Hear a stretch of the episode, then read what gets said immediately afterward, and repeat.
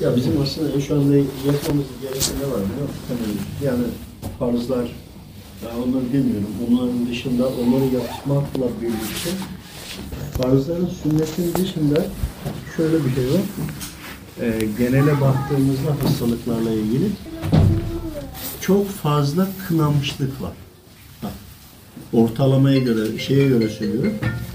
Şimdi bu kınamışlık niye olur diye tam böyle insanlar Müslümanlığı yaşarken böyle teknolojiyle böyle bir kırılma oldu ya bir açılma oldu ya hani bizim yaş kuşağımıza göre işte ben 74'lüyüm.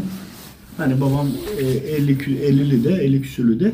Şimdi onların tam böyle gençlik bizleri yetiştirme dönemiyle birlikte teknolojide başlayınca bunu algılayanlar da normalin üzerinde sokaklarda farklı böyle anlayışlar, giyimler, kuşamlar, hareketler olunca çok fazla kınamışlıkla karşılaşıyoruz.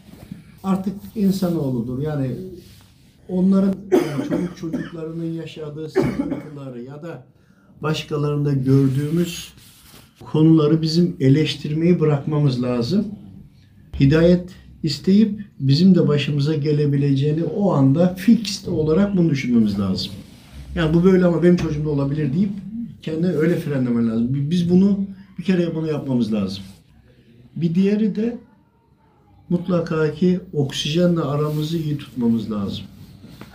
Su, su. Suyu beslersek eğer, çünkü sura, su sürekli akmazsa eğer kendini tazelemiyor. Damacanadan su içiyoruz arkadaş. Durduğu zaman su en kaliteli su bile olsa ölüyor. O suyu ancak yukarıdan aşağı bırakacaksın, gidecek, gelecek falan karışacak. Suyu kıymetli yapan toprağın içinden çıkıyor ya. Oradaki mineraller. Gözle göremiyoruz ama yapışık onu. Bunu olduğunda şimdi bak ara ne oluyor biliyor musun? %70'i su biliyoruz ya. Biz durağan su, damacanadan su bu suları içtiğimiz için vücut fonksiyonlarımız algılamıyor, anlamıyor. Bağışıklık sistemimiz hemen çöküyor. Bu çökünce bu sefer bir de kalabalık yerde yaşadığımız için binada yaşıyoruz. Şimdi altta adam ne yapıyor bilmiyorsun ki. Üstteki ne yapıyor bilmiyorsun ki. Otobüse biniyorsun, arabaya biniyorsun, trafiktesin. Hep insanlarla yapışıksın.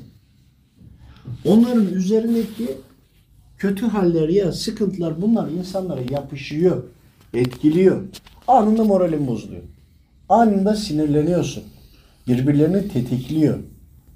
Onun için bizim bu iki şey özellikle su suyu mutlaka zenginleştirirsek bu sefer vücudun dinç olursa oksijen seviyesinin artması lazım.